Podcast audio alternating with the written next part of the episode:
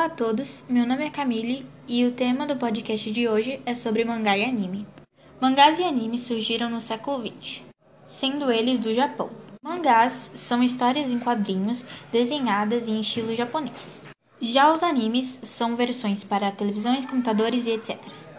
As características dos mangás são expressões faciais exageradas, elementos metalinguísticos e enquadramento cinematográfico.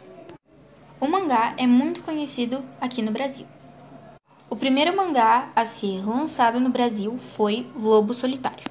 Alguns animes são exibidos aqui no Brasil há mais de 40 anos, sendo alguns deles Dom Drácula, Piratas do Espaço, Menino Biônico, entre outros.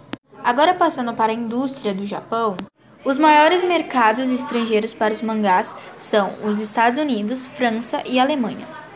As histórias costumam ser publicadas de capítulo a capítulo em almanaques de até 50 folhas, com cerca de 20 séries diferentes. No Japão, praticamente todos leem, porque é um elemento prático e acessível que eles levam como lazer. Cosplay.